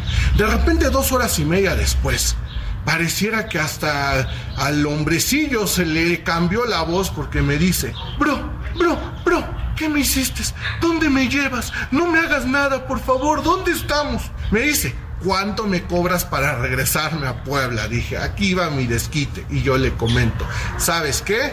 Me voy a quedar en la playa no me voy a regresar a Puebla. El viaje, 8,400 pesos. Eso le costó. 8,000. Eso le costó la borrachera, ¿no? Mm, la borrachera y, el mal carácter. Y la necedad, ¿no? Pues bueno, no hay borracho que no sea necio, ¿no? Entonces, pues lamentablemente no se fijó el destino y terminó en, la, playa de Veracruz. 8 mil pesos, 8 mil 400. 8 mil 400 pesos. Ni hablar, hay que tener cuidado cuando ponga usted el destino en los taxis de aplicación. Y sean amables. Así es.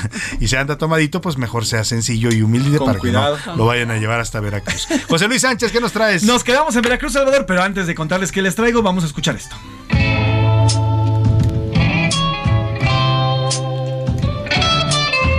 Si usted es fan de la serie. Breaking Bad. ¿no? Es más que Breaking Bad, es Better Call Saul. Mejor llama a Saul. claro, sí. es, el spin-off de, spin de, Breaking Bad. Sí, de Better Call Saul. Mejor llama a Saul. Exactamente. Bueno, estamos escuchando el intro de esta gran serie, que por cierto es muy probable que gane muchos premios este año. Y es una gran serie, si no la ha visto, hágalo. Porque en Veracruz hay una universidad que ha decidido uh, utilizar algunos personajes para hacer promoción de, de, sus, eh, de las carreras que está impartiendo.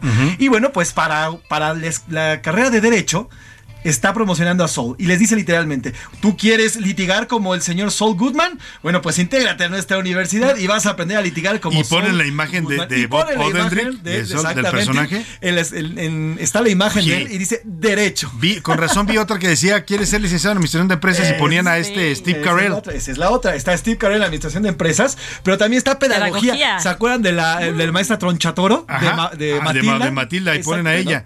y, si quieres estudiar psicología, te ponen a Aníbal no, Exacto. Bueno. bueno. Oye, pues, pues, no sé si sean originales o se van a meter en un problema porque estas imágenes de estos actores pues están protegidas, ¿no? Sí, así es. No las puedes usar en publicidad. Y bueno, pues esta universidad privada allá en Veracruz está haciendo ¿Cómo se llama? publicidad. No, se, se llama la Universidad, ahorita digo, Universidad Veracruzana, así se llama, Universidad Veracruzana. Es una universidad eh, privada, está utilizándola para, está eh, utilizando estas imágenes para llevar o para promover estas, este, estas carreras. Y bueno, pues ahí está. Eh, también dice, si les echas ganas, bueno, pues en redes sociales puedes eh, responder a estas a, esta publicidad que están metiéndole y te pueden dar hasta un descuento. Así que bueno, esta universidad allá en Veracruz, en Veracruz, esta universidad privada, a ver, pues está haciendo. ¿Usted entraría a una universidad que utiliza actores de Hollywood para promocionar sus carreras? Bueno, también sale Gustavo Frink, que no lo sé, Rick. parece falso. Sale Gustavo Frink también, que en la serie es un narcotraficante de Breaking Bad y dice negocios. Si quieres estudiar negocios y hacer negocios como Gustavo Frink. Que Gustavo ah, Frink es el de los hermanos Pollo. Exactamente, que es el Pollos hermanos. Los pollos hermanos. Pues ahí está la universidad que así está promocionando, está promocionando sus, pues ahí está. sus carreras. Tenga usted cuidado a la hora de elegir una universidad de estas porque lamentablemente hay muchas, todavía muchas universidades patito que funcionan en este país. Gracias, Milka, gracias, José Luis. Vámonos a otros temas importantes. A la una, con Salvador García Soto. Oye, vamos a hacer un recorrido rápido porque este huracán Kai así se llama. empezó como tormenta tropical. Ayer por la noche el Servicio Meteorológico Nacional anunció que subió de intensidad y se convirtió ya en huracán categoría 1. En estos momentos su centro se localiza en el sur de Baja California y mantiene su desplazamiento hacia el noroeste. Va a ocasionar lluvias intensas allá en Baja California, pero también en Sinaloa y Durango. Lleva vientos en este momento de 140 kilómetros por hora y rachas de 165. Vamos contigo, Germán Medrano, allá en Baja California, para que nos cuentes. ¿Qué tal Salvador? Te saludo con gusto desde La Paz, Baja California Sur para darte a conocer los preparativos que hasta este momento se tienen aquí en nuestra entidad. Esto por la proximidad de Key. El gobernador encabezó la quinta sesión del Consejo Estatal de Protección Civil y estuvo acompañado de Juan Arce Ortega, el subdirector de Planificación y Fortalecimiento para las Emergencias del Gobierno Federal. Dio a conocer que en vista de la trayectoria pronosticada de este huracán Key, se suspenden el día de hoy y también para mañana las clases en toda la entidad para todos los niveles educativos. Adicionalmente, el gobernador reiteró que dentro de las acciones preventivas, el gobierno ha designado también a funcionarios de su gabinete con capacidad resolutiva para apoyar las labores que acuerden los cinco comités municipales de protección civil bueno, pues ahí está, en Baja California se están preparando para el posible embate de este huracán. También hay afectaciones en Colima y también las hay en Sinaloa. Le voy a eh, contar regresando de la pausa. También hablaremos del rescate de los mineros. Ya están empezando las labores para tratar de rescatar los cuerpos. Le voy a contar al regreso de la pausa. Por lo pronto, vámonos a la pausa con música. que vamos a escuchar, José Luis Sánchez? Vamos a escuchar, eh, dame la canción se llama Muro de Berlín y es del señor Joaquín, Sabina. Volvemos. Del muro de Berlín. Ese mismo que tanto admiro, la moral estilo soviet. Por un 14% cambió la imaginación al poder. Desde que a Hollywood llega una línea del metro de... No le cambies. Estás en A la Una con Salvador García Soto. Información útil y análisis puntual. En un momento regresamos. Ya estamos de vuelta en A la Una con Salvador García Soto. Tu compañía diaria al mediodía. Estoy viviendo en la sierra pensando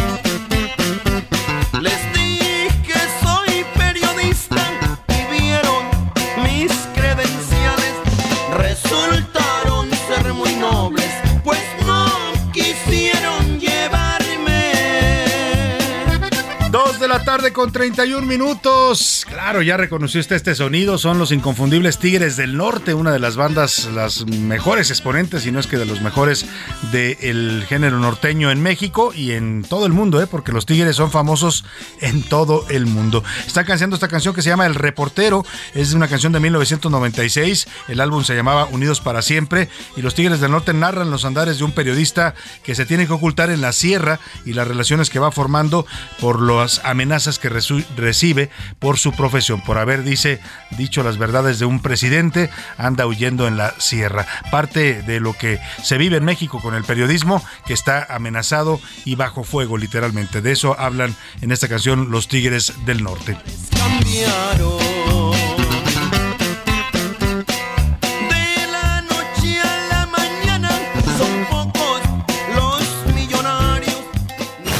A la una, con Salvador García Soto.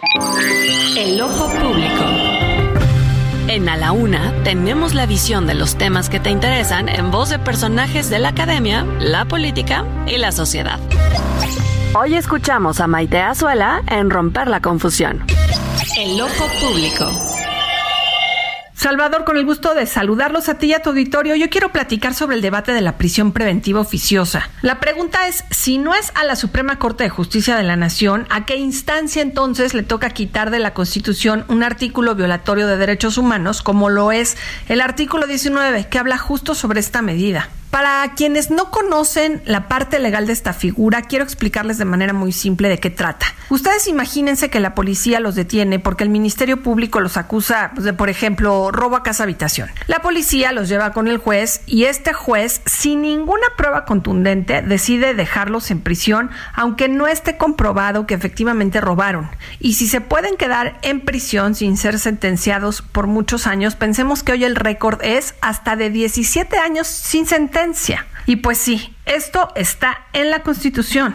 La prisión preventiva es una figura que viola derechos humanos y pues algo que sucede comúnmente en este país es que el Ministerio Público no investiga bien, detiene a personas inocentes que se quedan por varios años en prisión preventiva y después se comprueba que eran inocentes, pero imagínense ustedes, después de 17 años. La Suprema Corte de Justicia de la Nación ha dicho que no es su responsabilidad que la prisión preventiva oficiosa esté en la Constitución. Efectivamente fue el legislativo quien ahí la colocó pero me parece que esperamos mucho más de una Corte eh, cuando debe asumir su responsabilidad de corregir los errores del Poder Legislativo y justamente, pues ahora sí que darle marcha atrás a lo que los diputados y senadores decidieron erróneamente. Y en esto, pues como ciudadanos debemos empezar a poner más atención. Tenemos un Poder Legislativo que hace lo que quiere y un Poder Judicial que no hace nada para cambiar las cosas. La Cámara de Diputados acaba de aprobar que la Guardia Nacional se militarice. La próxima semana le toca al Senado la decisión final de si la Guardia Nacional se militariza o no. Probablemente tenemos que dejar de exigirle a la Suprema Corte de Justicia y empezar a fiscalizar de cerca pues las decisiones de nuestros legisladores, porque son ellas y ellos las diputadas y diputados, los senadores y las senadoras quienes hacen las leyes que pues en el caso de la prisión preventiva pues han sido violatorias de derechos humanos. En el caso de la Guardia Nacional, que ya está a punto de militarizarse y continuar quitando vidas de inocentes como la de Heidi en Tamaulipas, esta niña pequeñita de seis años de edad que murió por arma de fuego en manos del ejército. Pues agradezco el espacio, saludo al auditorio y nos escuchamos el próximo martes. Muchos saludos a Maite Azuela con esta colaboración eh, pues interesante que justo explica la importancia de lo que está debatiendo en estos momentos en la Suprema Corte de Justicia. Vamos a ir en un momento más para allá, regresar a la Corte a ver cómo va el debate y qué posiciones se han ido fijando por parte de los ministros. Por lo pronto, vamos hasta Colima porque las lluvias de este huracán Kai están pegando fuerte. Está, decía yo, ubicado en pues prácticamente en el Golfo de en el Golfo de Baja California, en el Golfo de Cortés y, y está afectando no solo a las Bajas California, sino también a los estados del Pacífico en esa zona, que es uno de ellos es Colima. Vamos con nuestra corresponsal Marta de la Torre. Cuéntanos, Marta, cómo le está eh, golpeando la lluvia de eh, CAI. Buenas tardes. Gracias, Salvador. ¿Qué tal? Buenas tardes. La gobernadora Indira Vizcaíno Silva informó que debido al paso del huracán CAE, se tomó la decisión de suspender clases en el municipio de Minatitlán. Explicó que esto se debe a que el traslado de maestras, maestros, así como algunos alumnos a ese municipio podría ser de riesgo debido a que la carretera Villa de Álvarez Minatitlán no se encuentra en óptimas condiciones.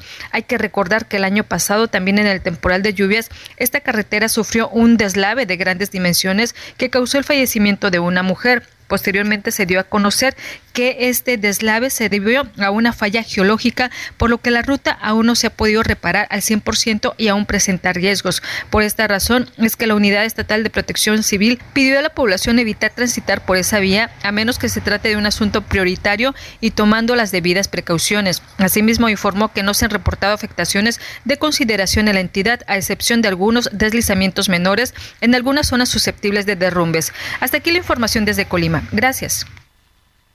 Bueno, pues ahí está. Gracias, Marta, a ti, Marta de la Torre, allá en Colima. Está previendo el Servicio Meteorológico Nacional que entre jueves y viernes, es decir, esta semana, pueda tocar tierra este huracán Kai en Baja California Sur. O sea que pues la alerta está fuerte en toda esta zona de la República. Le vamos a estar reportando. Por lo pronto vamos al tema de los mineros. La Coordinadora Nacional de Protección Civil, Laura Velázquez, eh, hoy dio información en la conferencia mañanera de cómo van a ser las labores de rescate acordadas entre el gobierno y los familiares de los 10 mineros atrapados en la mina del Pinabete en Coahuila. Rescate de los cuerpos, ¿eh? Yo no entiendo por qué este gobierno no quiere decir las cosas por su nombre. No las quiere decir con, con, con, con claridad, pues, ¿no?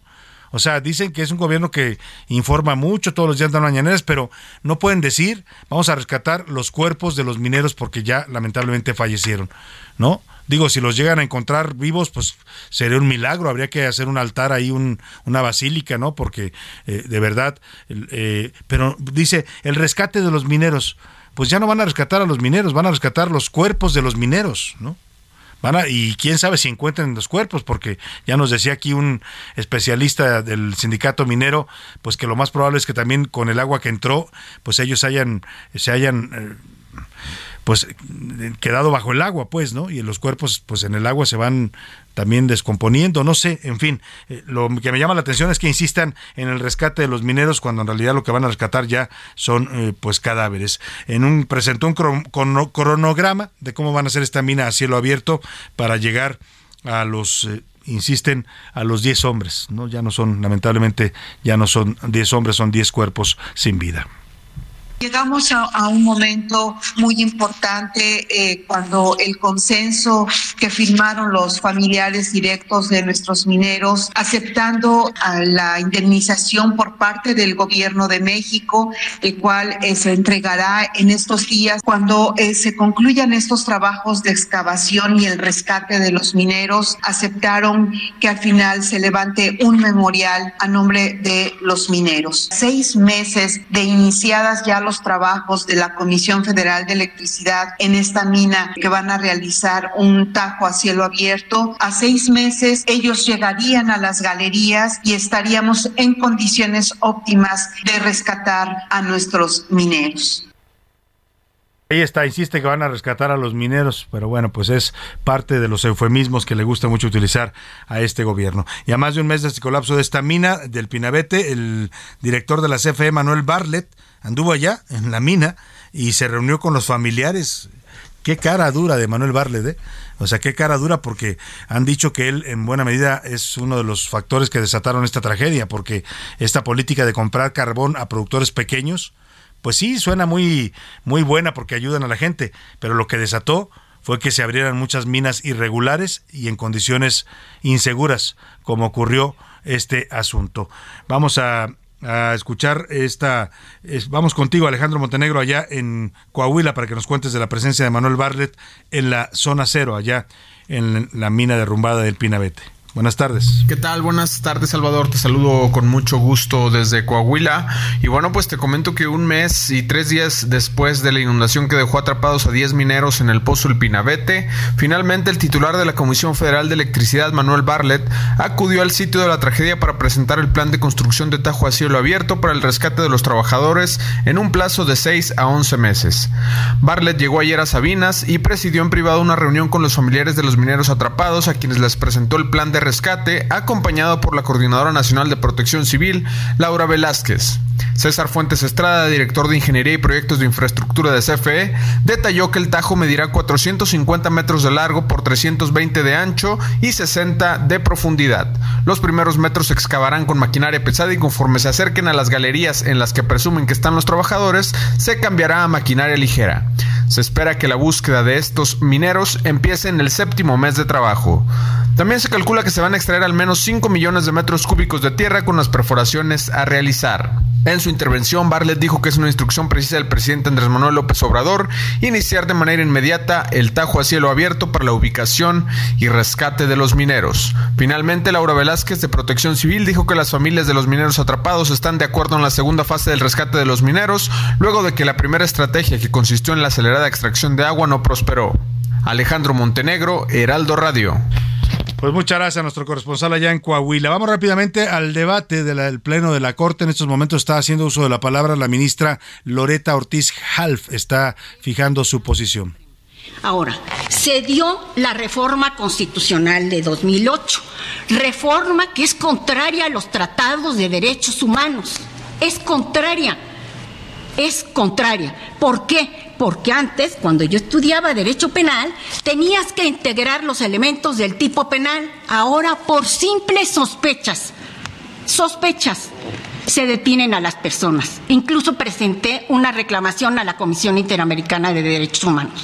Es decir, tenemos, si vamos a analizar conforme al primero constitucional, tirar por abajo en la reforma del 2008 porque solamente así es España, así es Italia, así es Alemania, hasta que se tenga la cuasi certeza de que una persona es culpable, puede detenerse. Cuasi certeza. Hay que ver la jurisprudencia del Tribunal Supremo en España y la del Tribunal Constitucional. Ahí está la ministra Loreta Ortiz fijando su posición. Ella dice que habría que pues hacer eh, otras reformas si lo que se quiere es un sistema de justicia que no pueda detener a ningún presunto delincuente. Es una de las ministras, hay que decirlo, pues leales totalmente a la 4T y al presidente. ¿eh? Ella y la ministra Yasmín Esquivel fueron las que votaron a, a favor junto con el ministro Pérez Dayán, que sí, sí fue sorpresa, ¿eh? Ese sí, no, yo a algo me habían comentado algunas fuentes ahí en la corte que venía su voto así. Él quiere ser presidente de la corte y en una de esas, pues ya se arregló con algo o con alguien ahí. Eh, hoy el, presidente incluso hoy en su conferencia mañanera destaca esto, dice, este ministro que siempre vota en contra de nosotros y ahora votó por la prisión preventiva, pues sí, quién sabe qué le habrán ofrecido. Bueno, en fin, ahí dejamos el tema y vámonos rápidamente a otro tema importante. A la una, con Salvador García Soto. Y vamos a platicar de otro tema. Mire, el próximo 12 de noviembre se va a elegir a un nuevo presidente o presidenta del Colegio Nacional de Notari, del Notariado Mexicano. Es la agrupación pues más grande de notarios que hay en México. Entre las aspirantes registradas está la notario público número 83 de Oaxaca y actual secretaria de Finanzas del Colegio Nacional del Notariado, Guadalupe Díaz, a quien tengo el gusto de saludar esta tarde en la línea telefónica. Eh, pues, nunca una mujer ha presidido el Colegio del Notariado eh, mexicano y por eso es importante conversar con Guadalupe Díaz, notaria pública de Oaxaca. ¿Cómo está Guadalupe? Qué gusto saludarla. Buenas tardes. El gusto es mío, querido Salvador. Un placer saludarte a ti y a todos tus radioescuchas. Oiga, ¿usted quiere hacer historia? ¿Quiere ser la primera mujer notaria en presidir este colegio? Así es, querido Salvador. Pues te comento que el pasado primero de septiembre se abrieron ya los registros para que se inscriban las planillas de quien pretenda dirigir los destinos del Colegio Nacional del Notariado Mexicano. Y yo presenté mi planilla que se, que se llama Contigo Sí. Y bueno, estamos participando para, para esta elección que se tendrá lugar en la ciudad de Monterrey el próximo 12 de noviembre, como bien lo señala. ¿Cuántos años tiene de existir el, el Colegio Nacional del Notariado Mexicano? Mira, el Colegio Nacional se fundó en 1955, han 67 años de, de fundado, primero en una asociación ahora es el Colegio Nacional. ¿Y siempre lo han encabezado o presidido hombres? Siempre, siempre. Nunca ha habido ni siquiera una mujer que inscriba para contender como mm, presidente. O sea, ¿no había ni una candidata? ¿Usted es la primera? Es la primera, la primera vez que una mujer se inscribe como candidata. Oiga, ¿y cómo ha caído esto? Porque yo veía algunos reportes allá en la prensa, eh, eh, sobre todo en Oaxaca, que le, pues se veían como ataques en su contra. ¿Hay resistencias todavía que una mujer pueda encabezar un colegio como este de los notarios a nivel nacional? Mira, Salvador, yo creo que tengo la fortuna de contar con el apoyo de grandes mujeres y grandes hombres de visión progresista que ya ven que la participación de la mujer cada vez se hace más visible y sobre todo a mí me avala un trabajo de 12 años perteneciendo a, a las directivas del Colegio Nacional. Entonces ven con muy buenos ojos el que yo pueda presidir nuestro colegio. Sin embargo, bueno, pues como cualquier cualquier sector de la sociedad, pues también en el gremio notarial hay un grupo pues que, que muestra un poco de resistencia a estos temas de estos temas de género pero bueno poco a poco yo creo que que también tendrán que entender que los tiempos han cambiado y que tendrán que sumar a lo que la mayoría ha manifestado que es el ánimo de que una mujer pueda presidir los destinos del Colegio Nacional. Ya lo decía usted, tiene 12 años de experiencia formando parte de los consejos nacionales de este colegio. ¿Qué, qué aportaría eh, Guadalupe Díaz y qué aportaría una primer mujer que encabezara este colegio de notarios a nivel nacional? Mira, sin duda para el notariado nacional, la, el pilar fundamental siempre ha sido la academia, el fortalecer la academia, empezar a buscar perfiles también, buscando que las mujeres seamos las que participemos ya como ponentes, como conferencistas. Por supuesto, también nos tenemos que inmiscuir en los temas de tecnología, aprovechar los recursos de nuestro Colegio Nacional para darle servicios de, de mayor difusión y seguridad a la tecnología dentro de nuestro quehacer, el acompañamiento notarial, la interlocución que es muy importante con nuestras autoridades. Yo hace unos días tuve tuve el privilegio de, reunirme con el compañero notario, colega también en licencia, con el secretario de Gobernación, con quien estuvimos platicando de estas aspiraciones que tengo sobre los ejes de campaña que estamos llevando a cabo en todo la, en todo el país. Ahorita me encuentro en el estado de Coahuila. Y bueno, él también ve con muy buenos ojos el que podamos tener una buena relación, el notariado con las autoridades, continuar, como así lo ha venido haciendo a través de, estos años con el presidente Guillermo Escamilla, el seguir teniendo una buena relación, sobre todo para que se vea reflejado en el bien del gremio. ¿Qué le dijo a Dan Augusto? ¿Están, o sea, le, le, gusta a este gobierno que una mujer pueda encabezar por primera vez este, este, este organismo gremial? Sin duda, vaya, yo, yo él tengo el placer de conocerlo ya de unos años atrás, y bueno, él sabe también de, de, de, la trayectoria que tengo dentro del notariado nacional, y bueno, él también entiende que estos temas de género son muy importantes y que la capacidad de las mujeres pues está más que probada.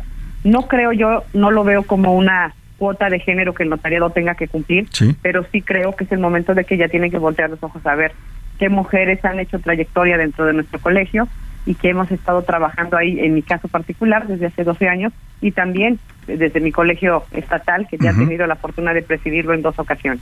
Pues Guadalupe Díaz, vamos a estar muy pendientes de esta elección interna en el Colegio del Notariado Mexicano, Colegio Nacional. Se lleva a cabo el 12 de noviembre. Me dice usted que está recorriendo el país, supongo, junto con otros aspirantes. ¿Cuántos contrincantes hay? Hasta el momento somos dos las planillas dos que planillas. hemos. Este, pues le deseo todo el éxito de verdad y ojalá ah, logre usted hacer historia. Vamos a estar pendientes de su campaña nacional y por supuesto de lo que ocurra en este Colegio Nacional del Notariado Mexicano. Muchísimas gracias, Salvador. Y bueno, aprovecho para saludarte, para reiterar que tienes una amiga en Oaxaca. Muchas pues, gracias. agradecerte el espacio que me brinda. Gracias a Guadalupe Díaz. Ella es notario número 83 en Oaxaca, actual secretaria de Finanzas del Colegio Nacional del Notariado y la primera mujer que aspira a ser presidenta del Colegio Nacional del Notariado Mexicano. Es la primera y podría ser la primera presidenta, ojalá y que lo sea, pues tiene razón ella, hay resistencias, ¿no? Todavía la misoginia y el machismo todavía se dan en este país en algunas actividades, ojalá y ella logre romper con estos paradigmas y hacer historia y convertirse en la primera mujer presidenta del Colegio de Notarios a nivel nacional. Vámonos al entretenimiento con Anaí Arriaga. El entretenimiento con Anaí Arriaga.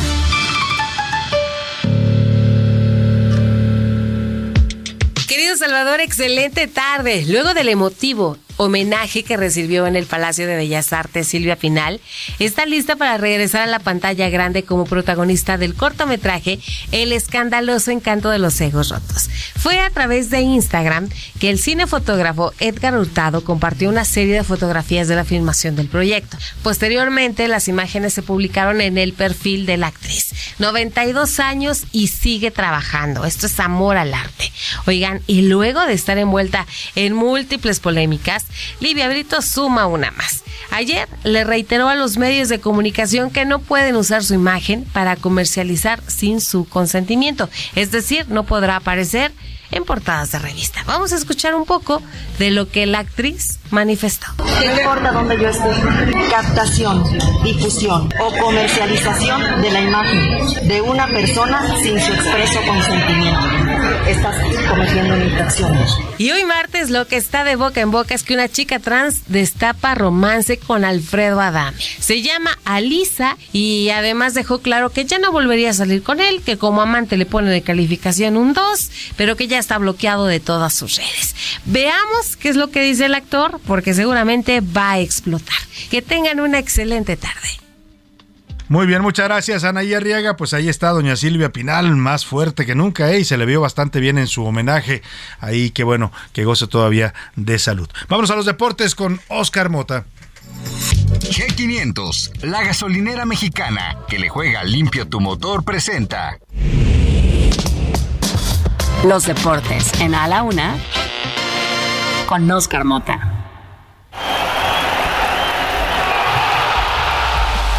Con G500 puedes ganar combustible, playeras de la selección y hasta un viaje a Qatar 2022. Realiza una carga de 15 litros o más. Registra el código QR y gana. G500, la gasolina oficial de la Selección Nacional de México. Consulta términos y condiciones. Vigencia del 1 de agosto al 30 de septiembre del 2022. Oscar Bota, bienvenido. Mi querido Salvador García Soto, amigas y amigos, hoy un gran día para ganar información importante, anótelo de una vez.